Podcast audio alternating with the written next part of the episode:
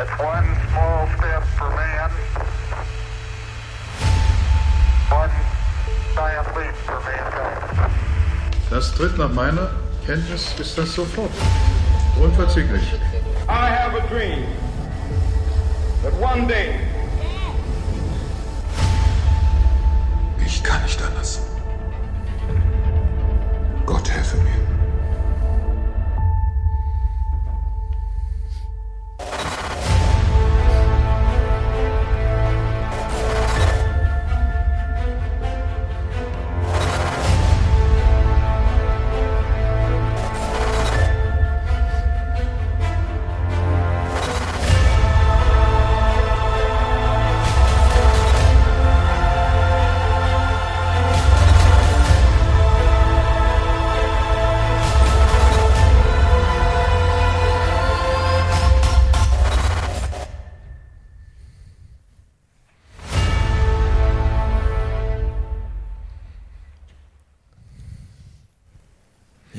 Worte, die die Welt veränderten. Worte, die von oder über Jesus getroffen wurden, die etwas Grundlegendes verändert haben. Wir haben letzte Woche gehört, wie Gerhard darüber gesprochen hat, dass Jesus Gott um Vergebung gebeten hat. Aber nicht für sich, sondern für uns. Und dadurch hat er uns absolute Vergebung ermöglichen können. Und jetzt liegt es an uns, das anzunehmen. Und wir wollen uns heute angucken, was Jesus über sich selbst gesagt hat. Wir werden uns mit seinem Status, mit seiner Person beschäftigen, warum man Jesus, ja, ein Fan von Jesus sein sollte, warum man Ehrfurcht und Respekt vor Jesus haben sollte, warum man, wenn man über ihn redet, voller Erstaunen über ihn reden sollte. Weil Jesus Gottes Sohn ist, weil er als Sohn zur Rechten Gottes sitzt und weil er von dort aus alles regiert. Und wir werden sehen, dass er damit auch den Anspruch hat, über unser Leben zu herrschen. Und die Bibelkenner haben vielleicht auch schon erkannt, dass sich das Thema für heute aus zwei Aussagen zusammensetzt. Ich bin es, wahrlich, dieser war Gottes Sohn. Und als der Hohe Rat der Juden Jesus verhört und ihn wegen Gotteslästerung hinrichten lassen will, fragen sie ihn, bist du Gottes Sohn? Ich bin es, sagt Jesus. Und wenige Stunden später stirbt er am Kreuz und der Hauptmann der Soldaten sieht ihn und sagt, wahrlich, dieser war Gottes Sohn. 2007 hat die Tageszeitung, die Washington Post, ein Experiment durchgeführt. Und ähm, 2007 ist schon ein bisschen länger zurück, vielleicht habt ihr davon schon mal gehört. Und zwar haben sie einen weltberühmten Geiger, Joshua Bell, in der U-Bahn spielen lassen. Und äh, er hat ein Stück von Mozart gespielt, 43 Minuten lang. Es sind 1100 Menschen vorbeigegangen und von diesen 1100 Menschen sind nur sieben stehen geblieben. Joshua Bell hat auf seiner fast vier Millionen teuren Stradivari gespielt und hat in dieser Zeit 32 Dollar und 17 Cent eingenommen. Und als man ihn dann nachher interviewt hat, dann hat er gesagt, dass er sich den Verlauf von diesem Experiment auch anders vorgestellt hat. Wir Menschen beurteilen Leistungen, Taten oder Werke selten isoliert, sondern im Hinblick auf die Person, die das dann tut. Wenn zum Beispiel ein berühmter DJ einen neuen Song veröffentlicht, dann wird er in den Radios rauf und runter gespielt und ein unbekannter Künstler, der wird von ein paar hundert Leuten gehört. Und wenn man die Lieder qualitativ miteinander vergleicht, dann muss da nicht zwingend ein Unterschied sein. Manchmal sogar das Gegenteil. Ist der unbekannte Künstler qualitativ viel besser. Und das ist keine hundertprozentige Regel, das gilt nicht immer, aber es ist eine Tendenz, weil wir ja Werke und, und Leistungen im Hintergrund der Person beurteilen.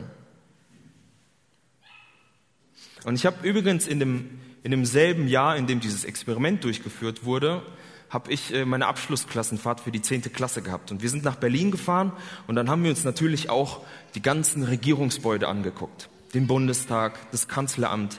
Und wir standen vor dem Kanzleramt und auf einmal kam uns ein das weiß ich noch, und zwar ein großer Mann kam uns entgegen, hab den noch nie gesehen, und mein Lehrer grüßt ihn, total freundlich, nickt ihm zu, und der Mann grüßt zurück. Hä? So, äh, Dann haben wir unseren Lehrer gefragt, wer war das denn? Wo, woher kennst du den? Er hat gesagt, ja, dieser Mann war sechs Jahre Finanzminister und er war wahrscheinlich einfach glücklich, dass ihn mal wieder jemand erkannt hat. Und ich muss zugeben, wenn ich gewusst hätte, dass dann Spitzenpolitiker entgegenkommt, der sogar Bundesminister gewesen ist, dann hätte ich wahrscheinlich auch sehr freundlich gegrüßt, aber ich wusste es halt einfach nicht.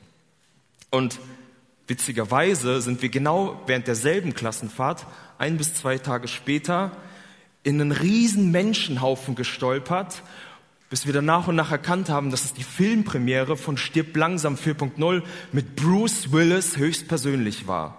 Und als wir dann noch gesehen haben, dass Bruce Willis wirklich da war, sind ein paar Mädels aus meiner Klasse vollkommen ausgerastet. Die haben alle Leute beiseite geboxt, sind an die Absperrbänder äh, gerannt und Hauptsache so nah wie möglich an Bruce Willis zu sein. Ich bin mir nicht sicher, aber ich glaube, die haben sogar noch ein Autogramm abgegriffen. Wie anders wir werden können, wie wir merken, wie berühmt jemand ist, wie viel Geld dieser Mensch verdient oder aus welchem Königshaus er oder sie kommen.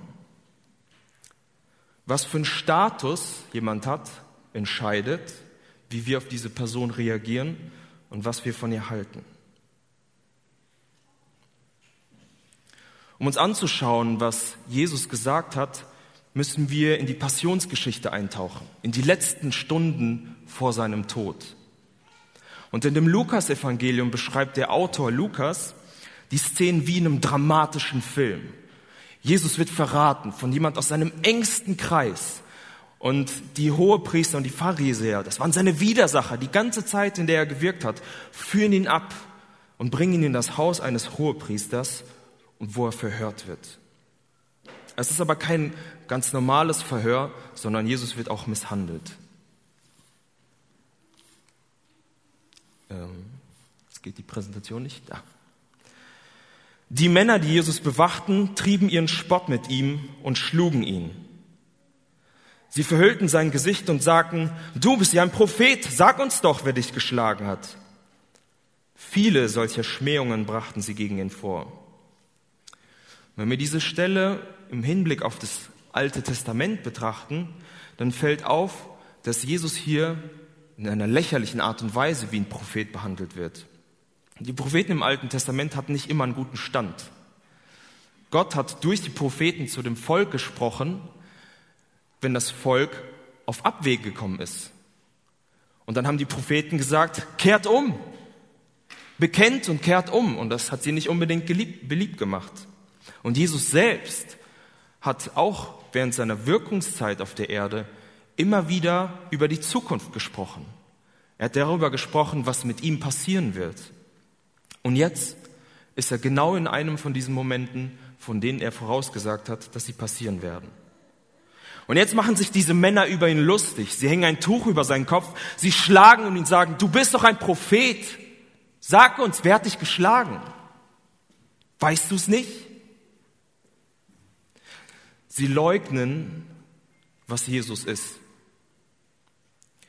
Sie leugnen, wer er ist. Haben Sie nicht mitbekommen, dass er Blinde sehend gemacht hat? Haben Sie nicht mitbekommen, dass er Lahme gehend gemacht hat? Dass er Kranke geheilt hat? Dass er Tote auferweckt hat? Und obwohl Jesus derjenige ist, der das Tuch über seinem Gesicht hat, sind es die Männer, die nicht sehen. Sie sind blind, sie ignorieren die Wahrheit, die Fakten über Jesus. Wen verspotten sie? Ein Revoluzer, ein Aufrührer, irgendein dahergelaufenen, ein Propheten?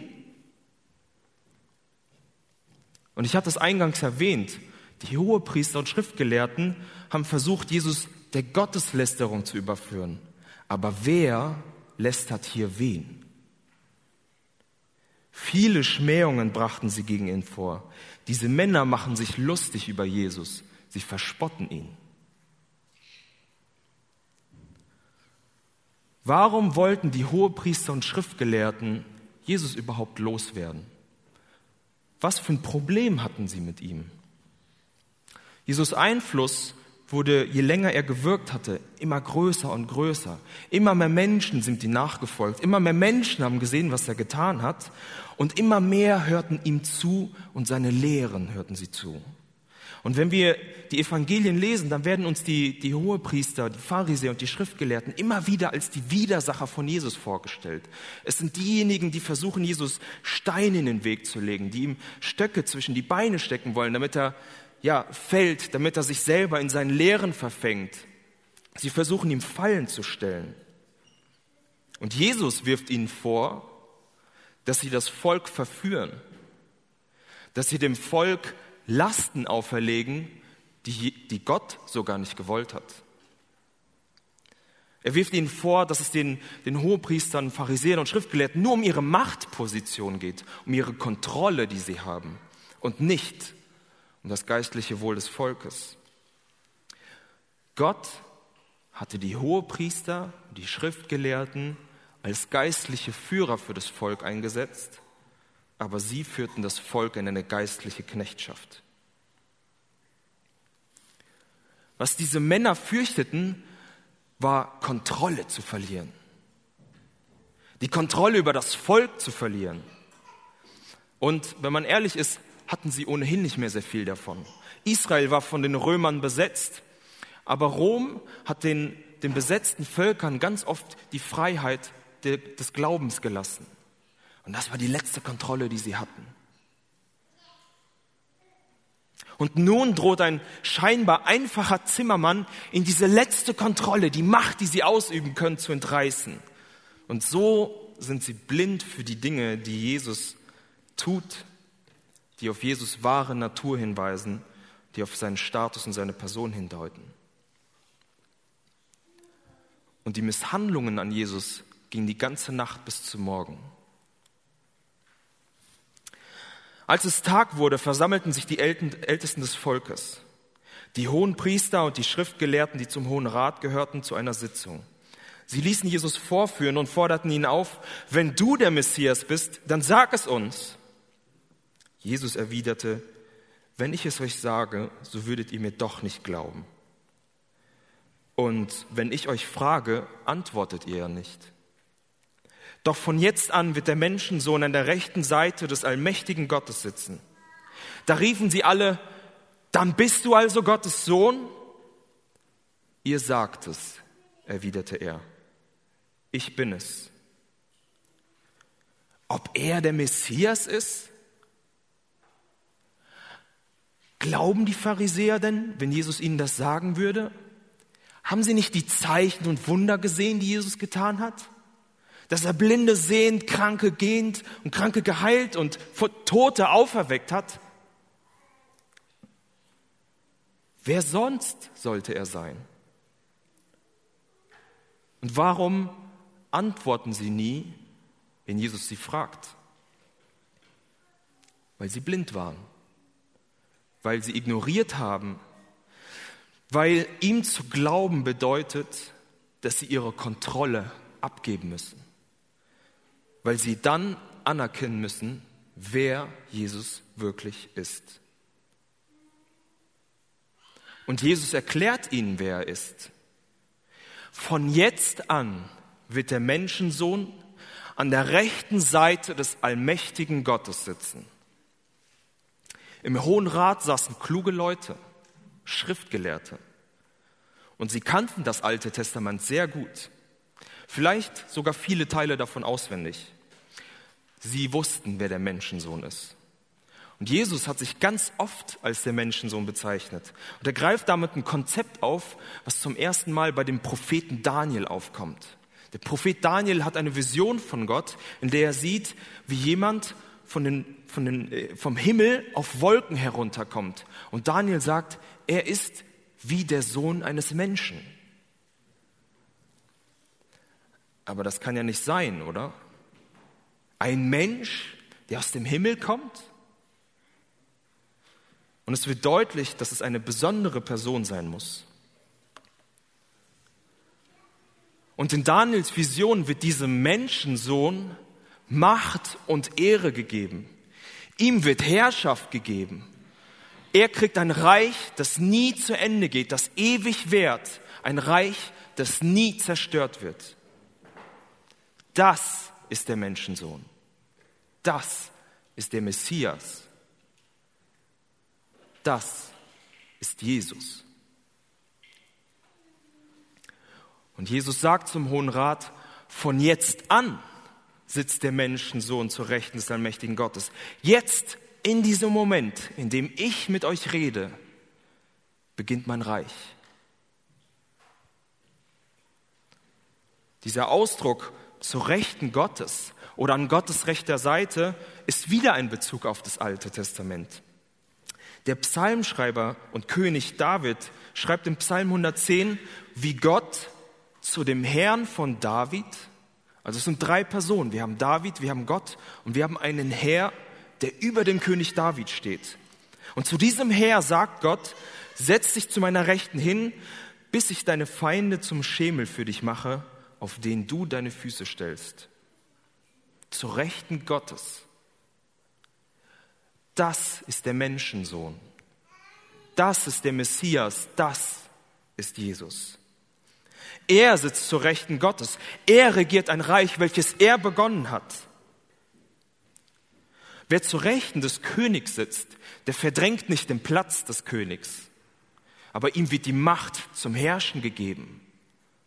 Jesus ist derjenige, der regiert. Und der Hohe Rat wird aufbrausen, die Männer werden wütend, sie schreien Jesus an. Sie haben verstanden, dass Jesus erklärt hat, dass er der Messias ist. Und wieder sind sie blind, ignorant. Die Implikationen, die es mit sich bringt, dass Jesus der Menschensohn, der Messias ist, das beachten sie nicht, sondern ignorieren es. Und sie wollen es nur aus seinem Mund hören. Diese Gotteslästerung, mit der sie ihn endlich hinrichten lassen können. Bist du Gottes Sohn?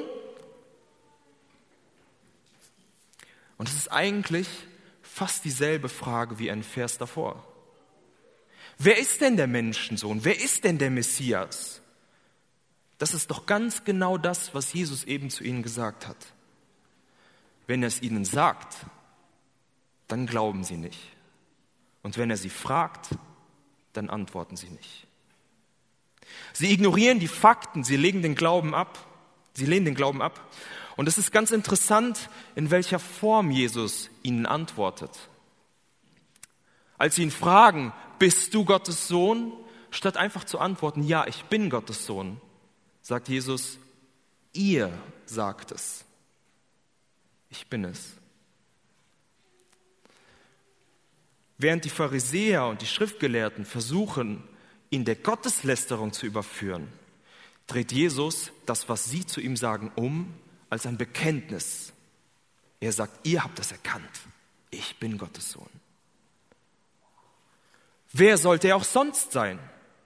Mit den Zeichen und Wundern, mit den Prophetien, der Menschensohn, der Messias, der, der über alles regiert,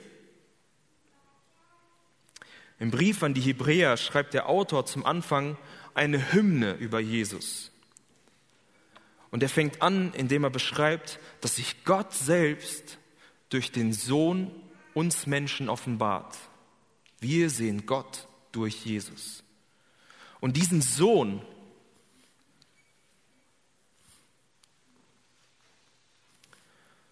und diesen Sohn hat er zum Erben über alles gesetzt. Durch ihn hat er das ganze Universum geschaffen. Die Herrlichkeit Gottes leuchtet in dem Sohn. Der Sohn entspricht vollkommen Gottes Wesen. Und der Sohn hält alles Geschaffene, alle Dinge in seiner Hand. Er führt und er leitet sie. Und all das, all diese Dinge, all diese Fakten über Jesus, die qualifizieren ihn dazu, uns unsere Schuld zu vergeben. Das macht ihn zum Messias, weil er der Sohn Gottes ist, weil er zur Rechten Gottes sitzt und weil er über alle Dinge herrscht. Für den Hohen Rat war diese Aussage Grund genug. Was sollen wir da noch mehr fragen? Er ist schuldig. Er hat Gott gelästert. Und sie schleppen ihn vor den römischen Statthalter und klagen ihn so lange an, bis dieser einfach nachgibt und die Hinrichtung von Jesus veranlasst. Stunden später stirbt Jesus einen grauenvollen Tod am Kreuz. Und als sein Todesschrei erklingt und die Erde bebt und der Finsternis äh, über, über das Land kommt und der Vorhang im Tempel zerreißt, stehen die Soldaten, die ihn hingerichtet haben, fassungslos davor. Und der Hauptmann der Soldaten sagt, wahrhaftig, dieser war Gottes Sohn. Sie, obwohl sie Jesus hingerichtet haben, haben die Augen nicht vor den Zeichen verschlossen. Sie haben die Zeichen gesehen und erkannt, dass er besonders war, der Sohn eines Gottes. Die Römer waren Heiden, sie glaubten an viele Götter. Und trotzdem haben sie gesehen, dass Jesus ganz besonders war, dass er der Sohn eines Gottes sein muss. Und auch weil sie Heiden waren, sagt der Hauptmann, dieser war Gottes Sohn. Heute wissen wir es besser. Ostern kommt und Spoiler-Alarm, Spoiler Jesus ist nicht tot geblieben. Er ist auferstanden und wir können heute sagen, wahrhaftig, dieser ist Gottes Sohn.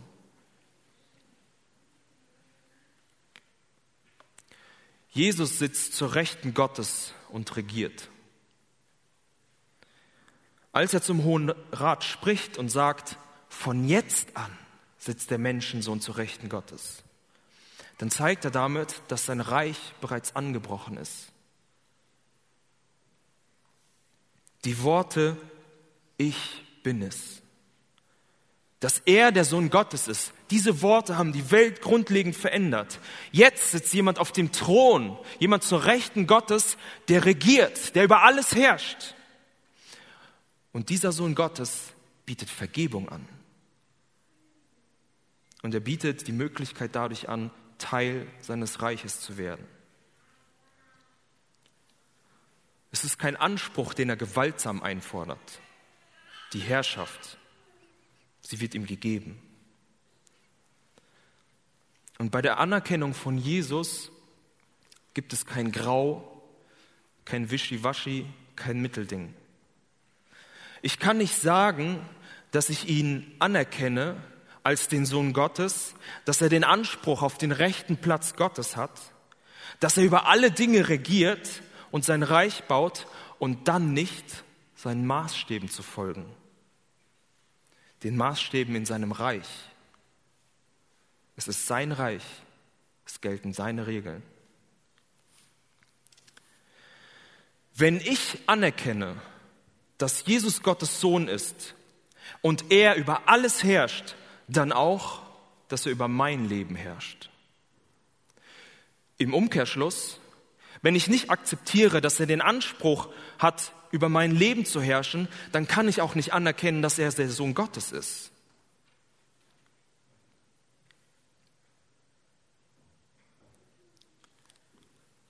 Wir haben die Wahl.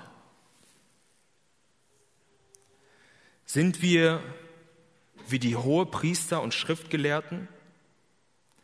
Will ich meine Machtposition behalten? Die Kontrolle über mein Leben?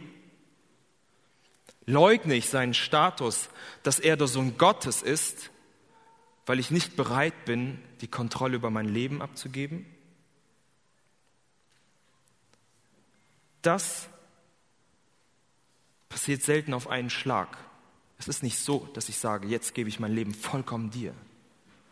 Es ist ein Stück weites Lernen.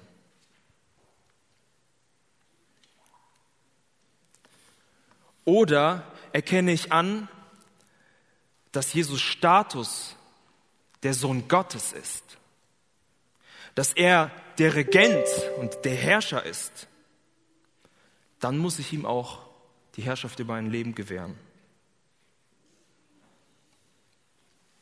Und das fängt bei kleinen Dingen an, geht hin bis zu großen. Wenn ich seinen Maßstäben folge, die in seinem Reich gelten, dann, dann ehre ich meine Eltern dann respektiere ich meine Lehrer.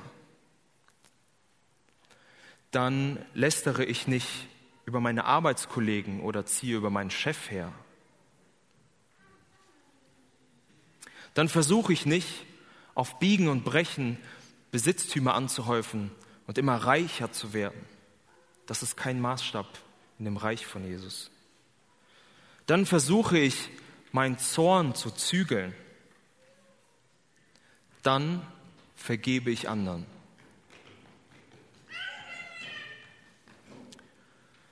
Solche Dinge sind die Maßstäbe, die in seinem Reich gelten.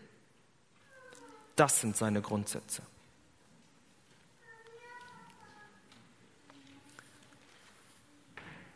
Wenn ich anerkenne, dass Jesus Gottes Sohn ist und er über alles herrscht, dann auch, dass er über mein Leben herrscht.